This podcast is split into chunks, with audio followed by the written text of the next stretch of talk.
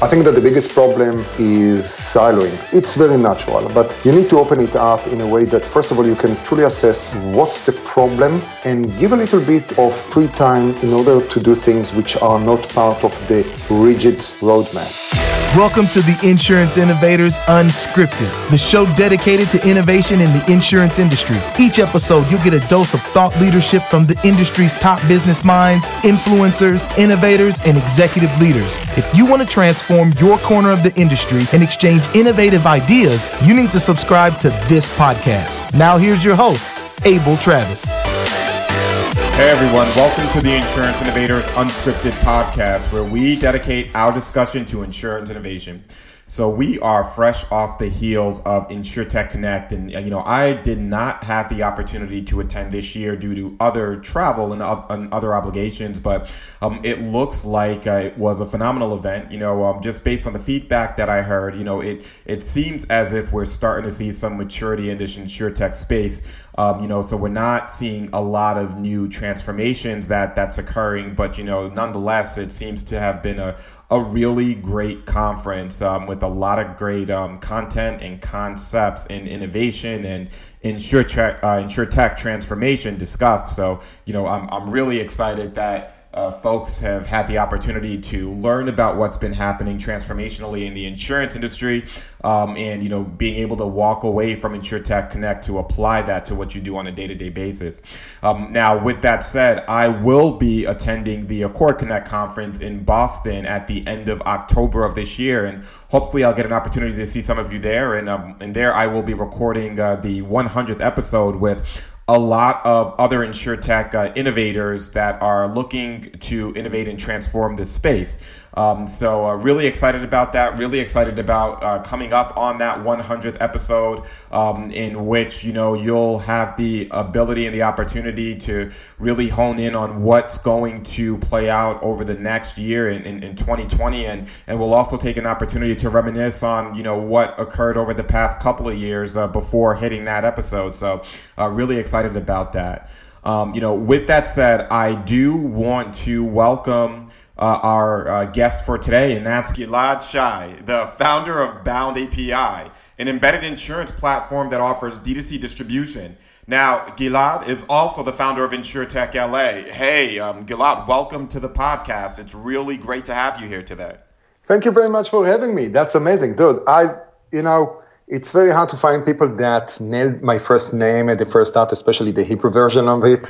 You know, many folks are familiar with Gilead Labs, Gilead Science, and you know the English version, unless they're from Florida and they used to see Gilead Janklowicz doing aerobics back in the day. But you know, let's not go into that. Yeah, thank you for having me. Hey, no, it's great. It's great. Well, well, hey, you know, uh, but before we jump into all of the things that you've been doing and some of the topics that we're going to touch upon today, you, you know, I I always take an opportunity to really try to get to know what you've done throughout your history, especially as I want to share it with the audience that's listening to us speak here today. Now, for you, you know, you've been working with companies throughout your career like Yahoo and Intel, and, and then over time you transitioned into the insurance space later in your career. You know, so Gilad, you know, talk to me about what you've done up into your career and just walk me through what got you to this point. So, you know, everything starts in Vegas. Yeah, I was, no, so I, I usually tell the story that my you know, I, I, found my path into insurance when I was in CS in Vegas, and uh, not I will not provide all the information, but in a certain panel I met uh, who used to be the chief digital officer for his insurance, and uh, Pato, I forgot his last name at this point. It's been a while. I think that he's now with Hulu, and we talked we talked about all kinds of different things. Apparently both of us used to work at yahoo. We knew mutual friends. We didn't work together. And he's like oh my god i need people like you. We're doing this transformation. You build companies engineering teams. Come come come. We're going to do this. It's going to be amazing. It was amazing. Um, i joined and of course as a big company although you know how it works i found myself i think it took uh, two months later to get me on board and then a couple of uh, switch and uh, a byte switch and stuff like that, we started rolling into that transformation at Farmers Insurance. Um, but yeah, that was how I got into the insurance industry. But early on, you know, I had uh, I would call it the Israeli entrepreneurial bug. I had uh, I start I would say that my first uh, startup was e-commerce, and that was early 2000 when poker was a big thing. I used to import poker accessories and distribute them uh, online. And from there, I had all kinds of uh, various uh, startups, or I joined the startups and bigger companies to make uh, cool, uh, cool products happen. It was from, and frankly, I was very lucky sometimes just to be the, the right guy in the right place. It was from uh, demoing Google Glass for Elle Magazine and Car and Driver at the, the Google I/O sandbox. Um, you know, uh, launching a what was that? Um, San Francisco Chronicle for iPad. There were all kinds of things that were like just the right time, and it was pretty cool. Yeah. Yeah, that, that sounds pretty cool. And, and, and, you know, just given your history, you, to the point that you made, uh, have um, started in, in different startups or started different startups, as well as worked in industry through the companies that we talked a little bit about earlier. Um, you know, uh, so to work with Google Glass and, and those sorts of things throughout early in your career, that, that that's really interesting. Now, I, I got to um, take it to what you're doing today with Bound. Now, you know, you all are working to solve the opportunity around distribution. Now, you know, I, I have to tell you, uh, when we talk distribution, you hear a lot of organizations out there. Some of them you might hear from, others you may not. Um, so there, there are companies out there that are looking to transform uh, uh, you know what they're doing in this space without the agency, just completely cut the agent out of the space. You know, so companies like Lemonade and um, and there's there's others that are looking to do the same. Now, with that said, I can tell you I don't believe in, in agency disintermediation, and, and honestly, I think that the biggest opportunities out there. Um, are uh, those that are going to empower the agents, and I think those organizations are going to win, right? So um, I, I, I feel that you might think the same, but if you don't mind, talk to me about your thoughts around the challenge and the value proposition in regards to what you all are trying to solve and just where you all see the agent fitting into the picture in general. So let's start with that. I'm all pro agent. I don't think that the agents are going away. There is a certain generation that now is leaving. There is a big problem within uh, the market and who is going to take the position of the agent and how the agent role is going to change. But we are not there yet in terms of scaling up and running on AI or fake AI that is going to replace the agents. We are far from it. Will, it will take a decade, two decades to run that, but today we need also all that information, the data, in order to make that actually happen. So today, and I will give a lot of credit to my education at Farmers for that, is seeing the direct model, the captive agent, and how to work with the independent agents, and thinking about, okay, how can we empower them? Because we're talking about something that, if we're looking higher, uh, you know, bigger picture in, in the macro level, you have 2% of the GDP. You have more than a million people working in the insurance age, in the insurance industry, and the majority are agents. Still, most of the premium written are, are being done by the agents. Now, what are the tools that we are going to provide them today and in five years in order that they can sell better? Because they are still the, the main avenue. We can do all kinds of cool things, and you know, Lemonade is great, it's amazing. they they recognize that fraud and claims and they have their own stuff. Root has a different uh, philosophy about their customer acquisition and later on how they tweak in order to make sure that different elements are there. And I'm not going to dive into that. But at the end of the day, you still have hundreds of thousands of people that their job is to sell insurance. And they've been doing that for better and worse. Now, then it's a question how can we make them work better? and focus on things that actually matter. And it's not, uh, I'm not talking about uh, their handicap at golf. It's more about providing the right advice. Now, I, I really like the analogy of a, a supermarket and or even a chain because a couple of those agents are a small grocery and a couple of them are a chain of supermarkets. Now, these guys are a business. They get the products, and especially the independent agents, from the insurance companies based on a relationship, now the distribution, etc. And they will place that in the best way on their shelf in order to sell those products. Now, when you talk to an insurance agent, usually you ask him, okay, so what do you sell? Because the carriers provide you amazing, you know, president club, top hat, whatever that may be. So you will have the right compensation and incentive to sell their product for the commission and the glory. But sometimes the answer is, and actually I would say 75% of the time, and uh, whatever I can sell faster because the customer will run away. And today, there are several pilots that we are working on with insurance companies. It's how can they help the, the, the agents, the supermarkets, to sell their products? And we're starting with the most simple products out there so they can embed that. So if we are still in that analogy, we are telling them, you know, what's your problem? Oh, you start to work at 9 a.m., you close at 5. Great. Uh, if there are things that you would like to place in a different order, do you understand where's the product placement on your shelf? Okay, let's understand that. What's the effort? Are you good at bringing people to your supermarket? Fantastic. At the end, so today, what we are actually doing, we are creating vending machines. So if Coca-Cola wants to place a vending machine outside of a, a grocery store, they can put that and they pay the commission to the grocery or to that insurance agent. And this is part of that small little automation that we are starting at this point. I don't want to talk about the bigger, you know, version of the vision of where we're taking that um, and other elements. But today, to help those agents, we are starting with the small uh, cans, and later on there are other products. Because think about what's the biggest problem for an agent. If First of all, most of them cannot sell online.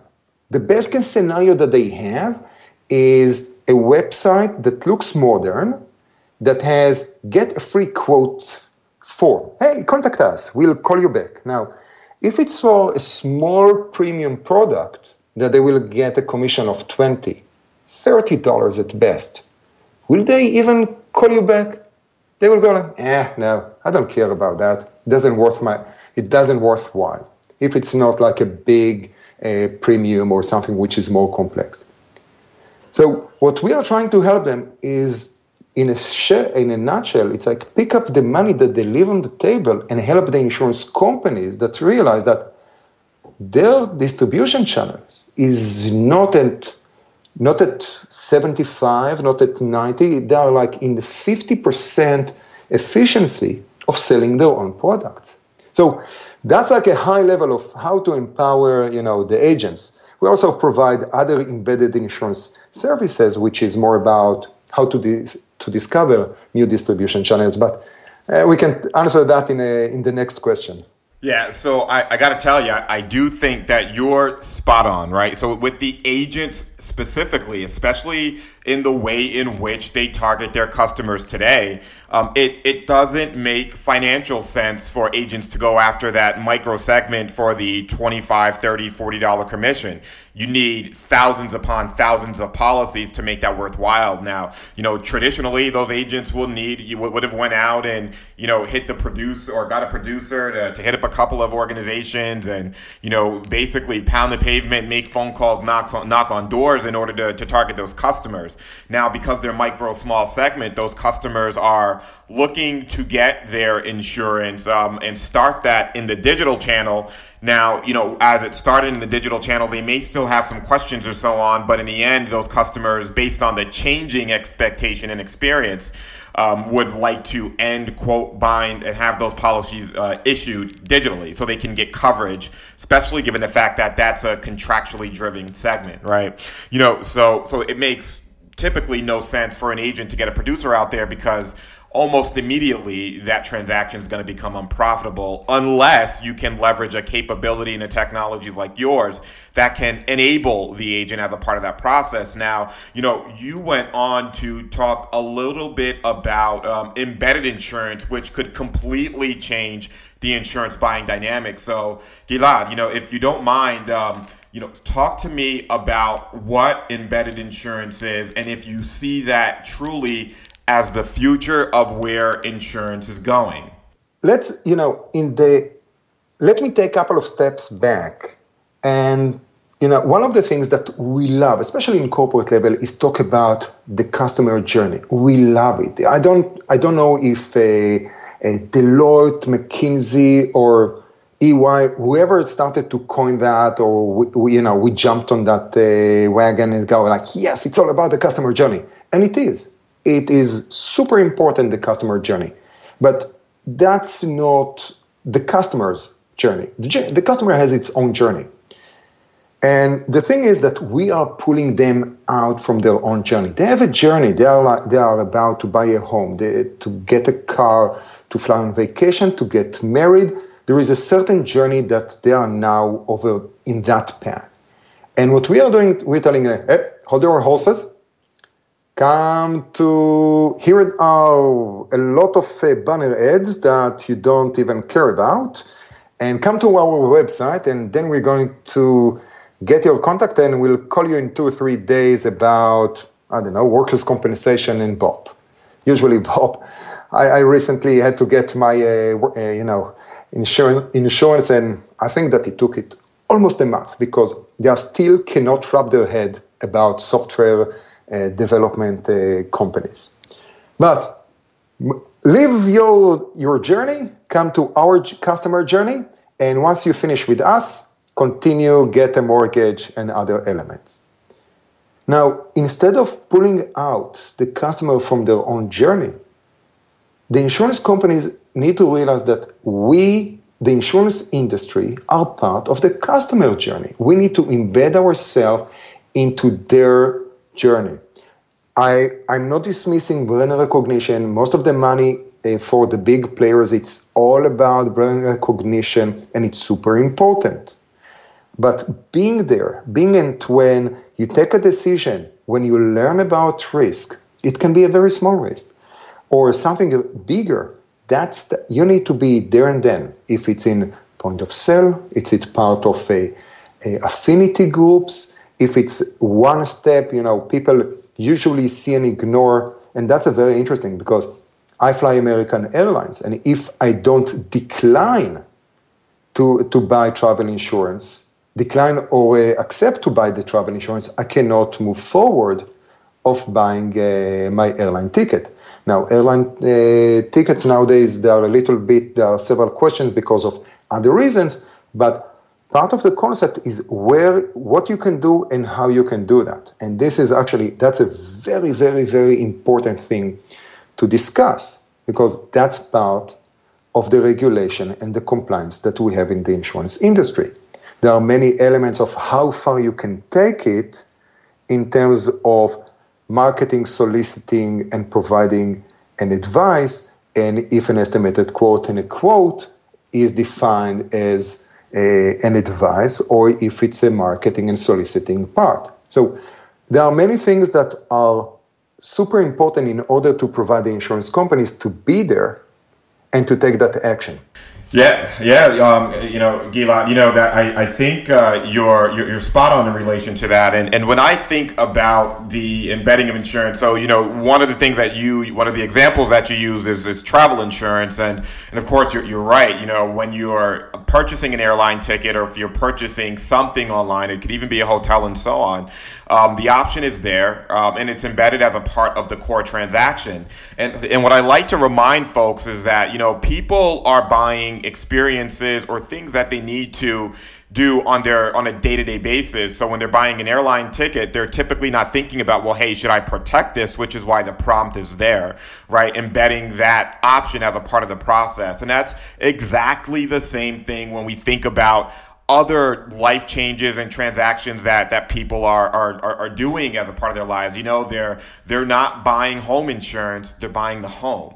They're not buying auto insurance; they're buying the car. They're not buying, you know, health care for a baby; they're having a child. You know, those are all life experiences that, as a part of the customer experience, if you could be able to embed um, you know, uh, the an offering as a part of that core in some way, shape, or form. I think that that helps to change the way in which the customer would interact with an insurance organization. Now, with that said, uh, you know, Gilad, it is much easier said than done. You know, I, I, I like to use the example of a company um, uh, that uh, has a, a, cyber capability, right? And, and what they re- what they do, the, the name of the company is called AppBay, um, and they have a, a cyber um, product or a, a software product in which they sell em, uh, employers or organizations software to help mitigate the potential of a data breach within their network, right? So that software, it's uh, everything that goes along with trying to mitigate a data breach. But in the event that there is a data breach, then AppBay would also provide for the insurance component of that transaction, right? You know, thereby embedding it in the in the purchase of the software. Now, the core offering is the software purchase, right? With the de-emphasization on the insurance purchase, but you can get that all together. So, you know, Gilad, you know, as, as I think about your platform, um, and um, and where you see embedded insurance in the future. You know, where do you see this mostly being successful? Um, and then what type of insurance paired with organizations do you feel is really going to get the the best value out of embedded insurance based on the changing customer expectation over time? Wow. So this is great and I, I don't want to really jump to completely about our strategy and stuff like that but in general the way that we slice and dice the market or let's call it the the affinity groups and who, who sorry we like to call them the third party or digital partners to the insurance uh, carriers. Um, we break them down are they uh, is insurance going to be an added value to the current service? Are they a service company?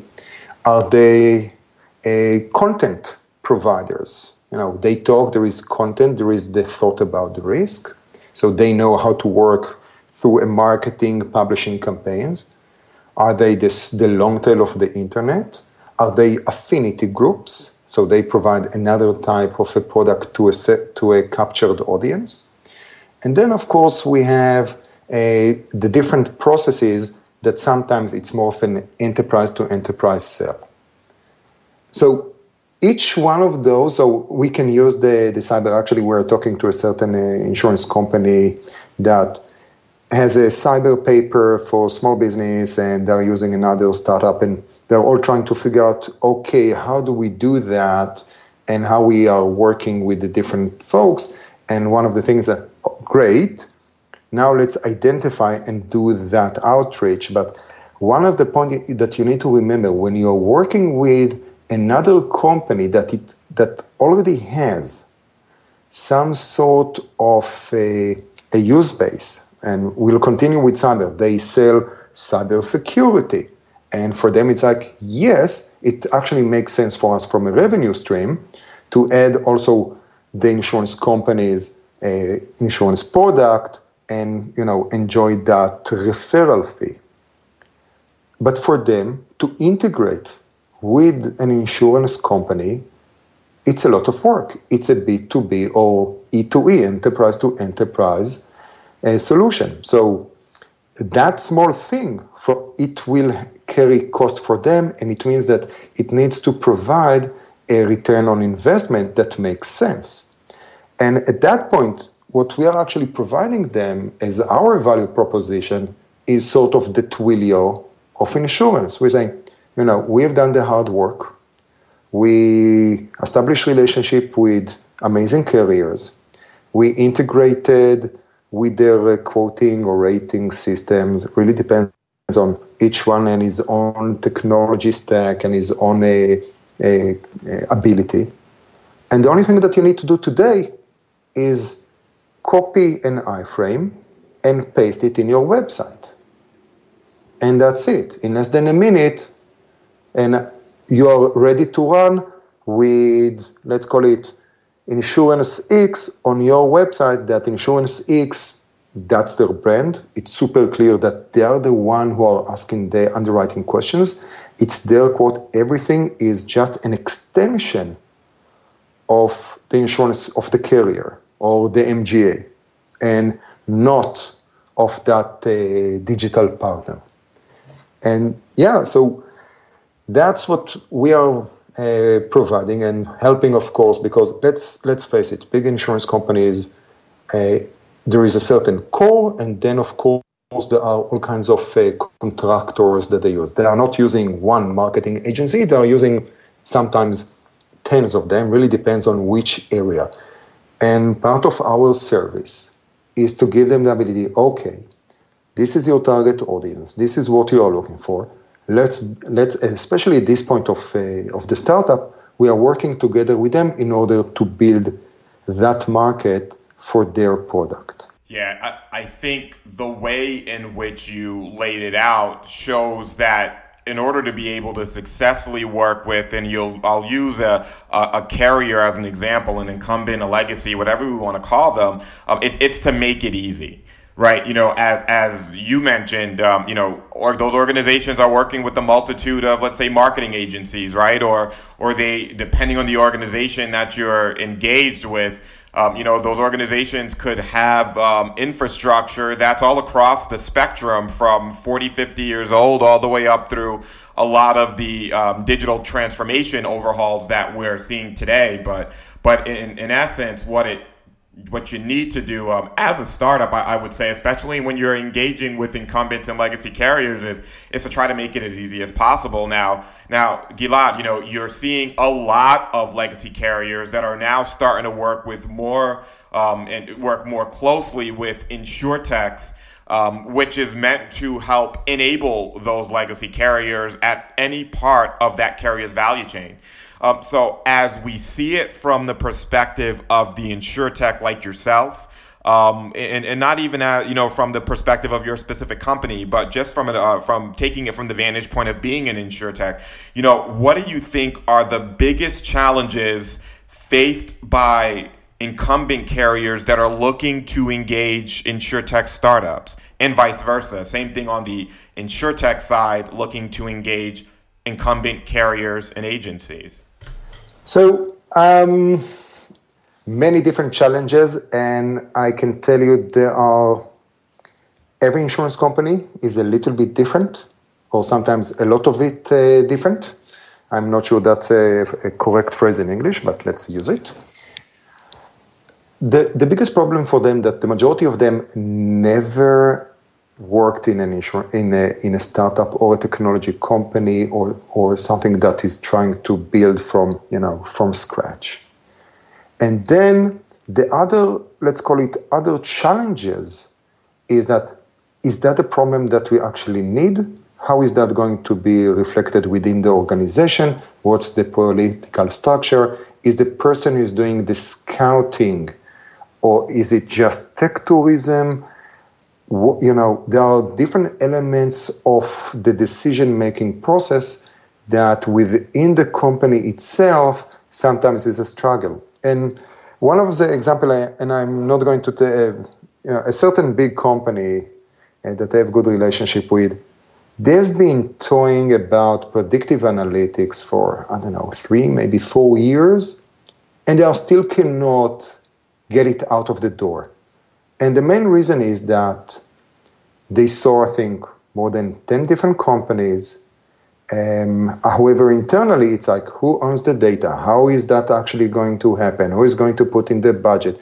Do we like it? No, but that VP is fighting with the other VP about who is going to get the credit. So at the end of the day, he can write it and put it on his uh, on his uh, uh, you know uh, end of the year achievements as the leader of that initiative.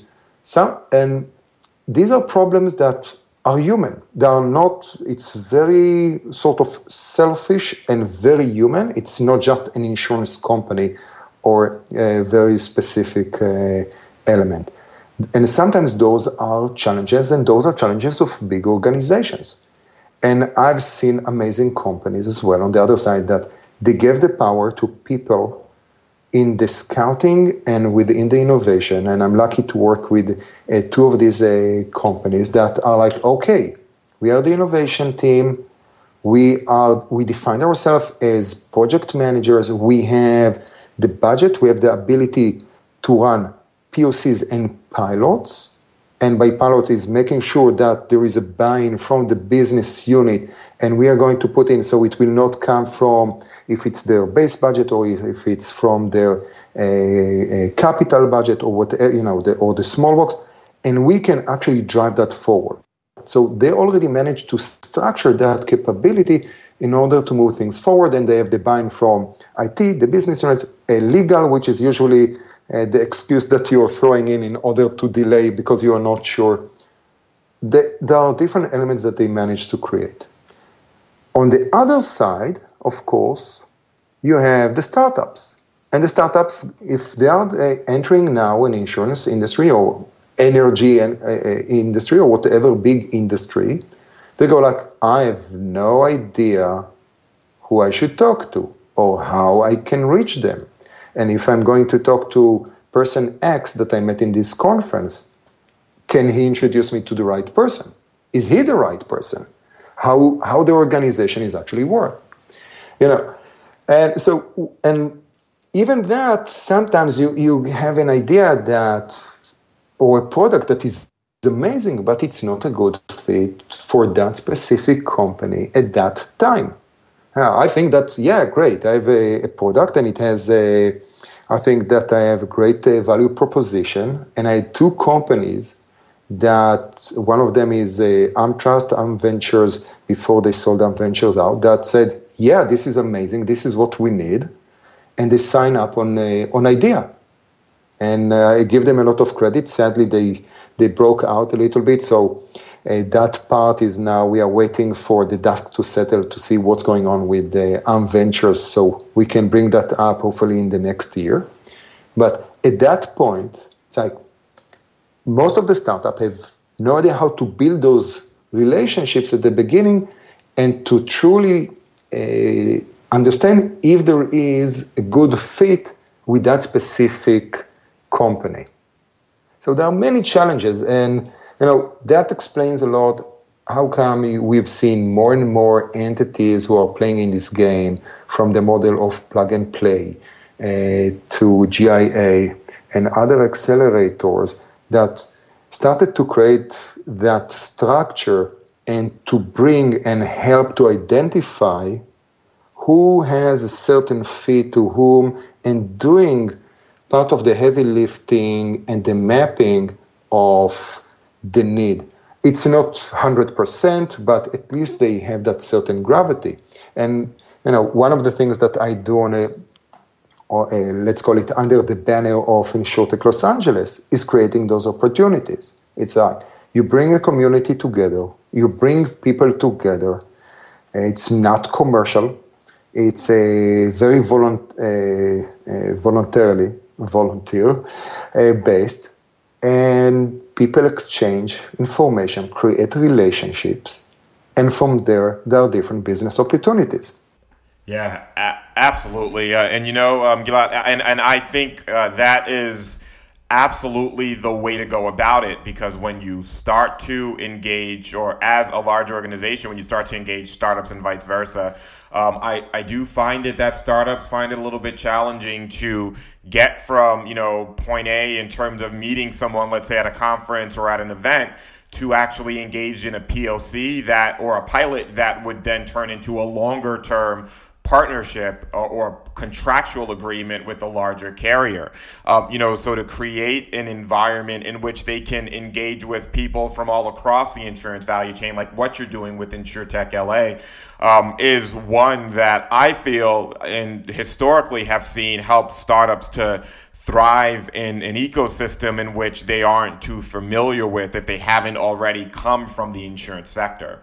Now, I, I do want to talk about InsurTech LA, but even before I go there, um, I, I want to you know talk about uh, the what you've um, just mentioned uh, and how you're parlaying that into being an advisory board member of a few startup org- organizations. One being Dropin, and and by the way, you know I had the opportunity to bring Lou Ziskin on this podcast. He's absolutely an awesome person. I want to throw that out there. Um, now, but you know, with that said, um, you know, companies like Dropin, um, and for those that are listening to the podcast that they don't know, that don't know what it is, it's, a drone-based startup which you know, frankly, when, when I think about, uh, you know, insure tech and the transformation over time with what's been happening in this space. You know, I, I talk about InsurTech 1.0 and InsurTech 2.0, and then now we're at the verge of 3.0. 1.0 being, you know, focused on hardware, 2.0 being focused on uh, software transformation. And then when, when you start thinking 3.0, it's sort of a confluence of different technologies that are working together to create this ecosystem environment, right? But, but when I look at Dropin being based on hardware and then pivoting somewhat into the, the, the software space, you know, I, I, look at it on the verge of 1.0 and 2.0.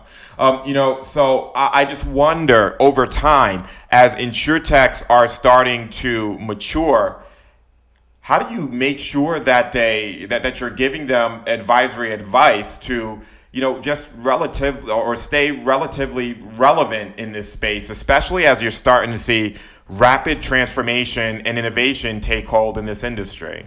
So uh, yeah so Dropin is more of a dispatching system for on-demand live video inspections. Part of that uh, value proposition are the drones. So you can you know on demand, schedule a pilot and go, you know, and stream that inspection full duplex from that drone. It's just part of it.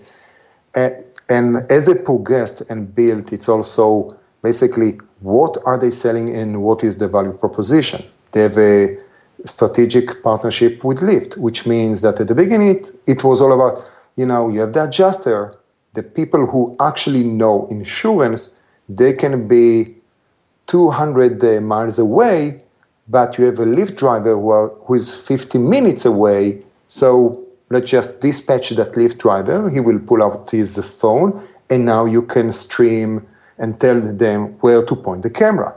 So it started from that value, and slowly you understand what is the actual uh, value that the insurance companies are looking for, and that's a tap into more than a, a million a workforce who are not on they are not employees. So think about that concept in terms of you know you can now tap into a workforce of almost two million people who are not employees. It's amazing, and it's you know and I, I had a great opportunity uh, to pitch them at the first uh, cohort uh, for Lloyd's Lab a part of uh, Lloyd's Future, and now it was uh, under uh, Inga Beale. Now the, with the Nick, there, um, there is a new, you know, there is a new prospectus, and they are moving forward full just exactly on that path. And it's amazing to see how those things come together. And I, I, think that the Lloyd's example is amazing how a company that realizes that where they stand and how they work with the syndicates and with the underwriters, and later on with the brokers and the TPAs, they brought in, they doubled down um, on McKinsey and the future of Lloyd, and they are trying to push that forward in order to that it will work and to utilize all kinds of new technologies. And when it comes to an advice, is keeping your eyes open, your ears clear, and understanding and recognizing the macro trends and the small trends and the small nuances and saying, okay, this is, you know, you recognize different movements within the industry and what is where the company need to shift. And sometimes it can be just, you know, same technology, same product, just a small different tweak in the branding so it will be clearer to the to the customer or the prospect customer what is the value that you're providing them as part of their own strategy and next actions. Uh, it can be that simple. Sometimes, as an advisor, you help them, you open your Rolodex and make an introduction. There are various things that change in the you know in this industry, and it's amazing. We are sometimes you know, the change in the industry is so fast. And you, I, I, really like the way that you, you know, you coined it as uh, InsurTech uh, 1.0, 2, 3. I, I will define it as the edge of the aggregators, the IoT, the MGAs, and now finally we are reaching back, uh, sorry, the and the data, and now we're finally reaching the agents, in my opinion.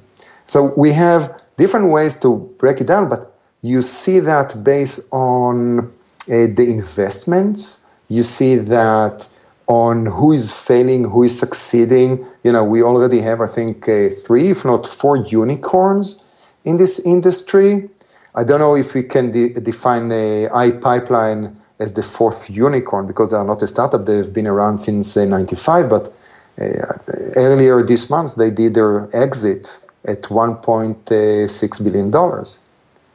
So it's um, there are different things that we can measure them and then uh, measure and recognize the trends, and then help the different startups and also the different investors who reach out for sometimes for due diligence and a word of advice in that direction.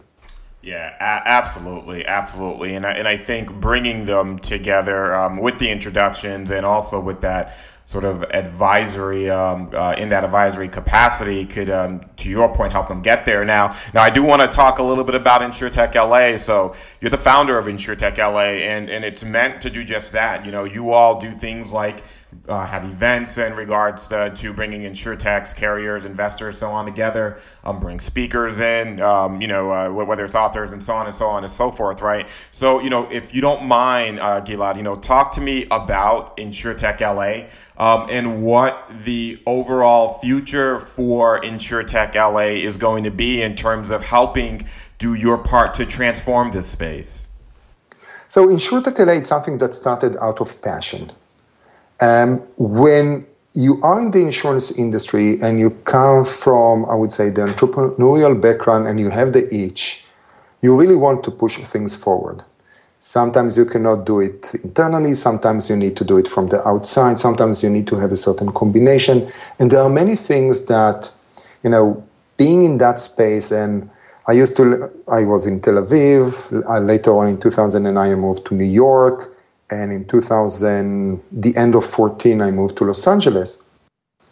And when you want to make a change you need people to make that change happen. And it's all about bringing people together. So if you want to make a change you need to bring people together to make the change happen. So and i need to in insurtech la it's a community. People come and aggregate around content, conversation, and a free beer and wine. I buy the beers and the wine that I like to drink and to share with the, with the, the audience.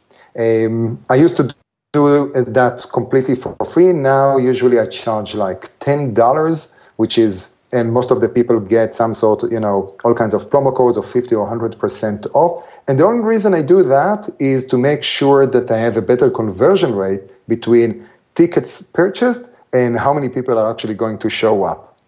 Because I felt really bad when, you know, you order, you, you have like more than 100 people uh, RSVP, and then, you know, you order enough pizza for everyone, and then you go like, ah, we had 30 people hmm, we need to we need to find a better way to do that. Uh, so today, just to make people take that extra action, it's like committing the ten dollars, which is from an LA traffic standpoint. Sometimes you'll just waive those ten dollars, but it still improves the the commitment for sure you know that that is the best way to get people to commit. By the way, is um is even if it's a little bit of money, I think people have that fear of losing out in terms of something that that they uh, that they paid for. So, uh, I, I love the concept of InsurTech LA. Um, you know, I I also have an opportunity to engage with folks from across the country that um, have other insuretech organizations in their local communities. There, you know, with InsurTech Boston, um, I, I, know Stacy really well from InsurTech Hartford, and, and, and so on. And, um, and and what I find is that you know organizations like the few that we just mentioned are really on the forefront of trying to change the education around insurance transformation and innovation. Um, you know, just because I, I typically tend to see a lot of folks that may not even be in the startup world or on an innovation team and, and they may be in a traditional insurance role, but are looking to learn as much as they can about this change and bring it back to their own organizations. Now, you know, I, I guess that brings me to my, my last question, Gilad. You know, one of the questions that, that I always ask is, you know, uh, as people are listening to me and you speak here today, they're, they're wondering, okay, you know, how do I make this tangible? Um, and how do I bring it back to my organization to, you know, change the status quo in my organization? So, you know, um, what advice would you give to the listeners of this podcast to really transform their own organizations? It starts by opening the floor to discussions and then truly understanding the start, what's going on. I think that the biggest problem uh, internally is siloing, and it's it's very natural, but you need to open it up in a way that first of all you can truly assess what's the problem and what we are trying to solve, and give a little bit of uh, I would call it loose ends or free time in order to do things which are not part of the rigid roadmap.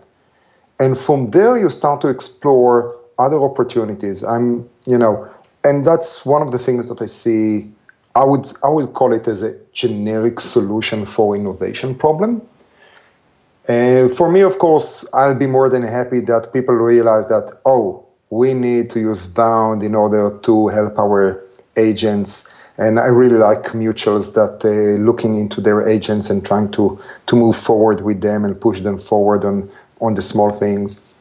But when we are taking that in a general sense, and it's, you know, people like to call the culture and ide- ideation session, I would even, you know, take a couple of steps back and have the ability to make people work that change that is for the benefit of the company, which doesn't reflect within the tight objectives that sometimes are not really managed correctly. There are so many gaps within the big organizations that we are sort of slaving ourselves in instead of looking forward and thinking that okay can we do something which is for the the better of other company uh, for the sorry for the better good and not just what we do and that will help us and the entire company and and I, I, credit that to you know growing up in at Intel. I was there for four years, and it's an amazing company, Intel, because it's a company that structures by engineers for engineers, and it's still after so many years are still a leader in their space.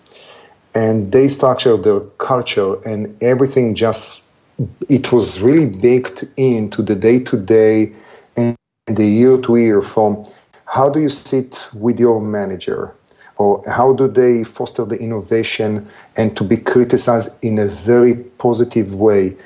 Your half year bonus and the end of the year bonus, how are they structured by your contribution, your group contribution or site, and the overall success of the company, and how it drills down to that ability without pickering with your uh, same level or your boss and other place. And everything was all about I saw a problem, here is a solution, and you have the ability, you know, to credit someone and give them like props up, good job, you just uh, uh, saved or may, or even better, made more money for the company in the long run. Of course, you know, products at Intel, they're, it's seven years of a life cycle, so it's really it's more about sometimes it's more about the saving than making the money. But we were there.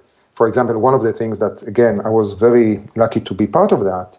Uh, the second product that I was a part of or a, a product specialist for was the the quad core. It wasn't planned. The quad core, they said, you know, we're going to have this exhibition. Let's run a couple of uh, units and get something like 20,000 quad-core units that we are going to fuse together from two Penryn. I don't ask me what's the name of the commercial. Back then it was Penryn project. How can we make that happen? And now we have a quad-core. And then I said, you know, it's really kicked up. Let's double it for 80,000. And I was I was leading a group uh, that um, a working group uh, that had uh, places in Cavite that the site was already closed, and another one in Pe- Pedong and Penang. It's like, okay, let's run that. And slowly that thing raised into a multi a multi-million number of units that Intel sold. Now, of course, there were many, many, I was very low in the chain, right? But that's something that you realize that you can build that, and it's only because you know how to create and to work with the different folks in different sites and to work with the marketing and the testing and the folks who are in uh, the fabs that create it in the virtual uh, factories. And people are more about can we recognize an opportunity and make it happen? And can we make it uh, happen? And that's a bet because for Intel, in that case, and we think about insurance, it's very similar because they will put in tens of millions, if not billions of dollars to start a new product in order to earn a billion more billions. So and yeah, so it's usually I, I really like that analogy because you need to have that certainty. What with that you go full force uh, forward. Absolutely, absolutely. So, hey, Gilad, you know, I, I do want to say thank you. Uh, this was a, a, really good conversation, and um, you know, I I would love to keep the conversation going. But for those that uh, want to learn more and want to keep the conversation going with you, what's the best way for them to engage you? So they can always find me on LinkedIn or uh, shoot me an email at uh, Gilad G I L A D at insurtech.me to talk about random InsurTech elements, or Gilad at boundapi.com. Perfect, perfect. Um, well, um, hey, Gilad, you know, once again, I do want to say thanks. This was an awesome conversation. Um, and I look forward to catching up at uh, the next conference that we'll uh, get a chance to catch up in. I think, I think you and I, we've caught up in a lot of places from, you know, London to Boston and uh, everywhere in between. So, you know, looking forward to catching up with you uh, in, in, at some point in the future again. Hey everyone, thanks again for listening to another episode of the Insurance Innovators Unscripted Podcast. Now, of course, if you enjoyed this episode, hit that subscribe button, share this on social media, put it on LinkedIn, and share it with your colleagues so they can get a lot of the value that you've been getting out of this podcast. So, I do want to say thank you. I do know that you can be listening to any other podcast, but you're here sitting with me. So, once again, thanks for listening, and I'll see you next week.